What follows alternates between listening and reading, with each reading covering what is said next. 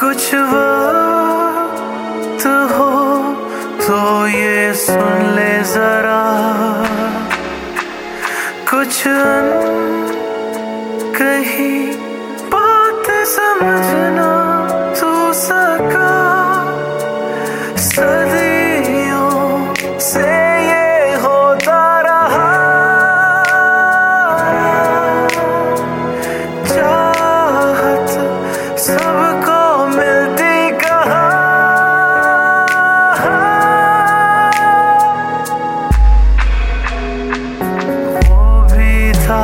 कुछ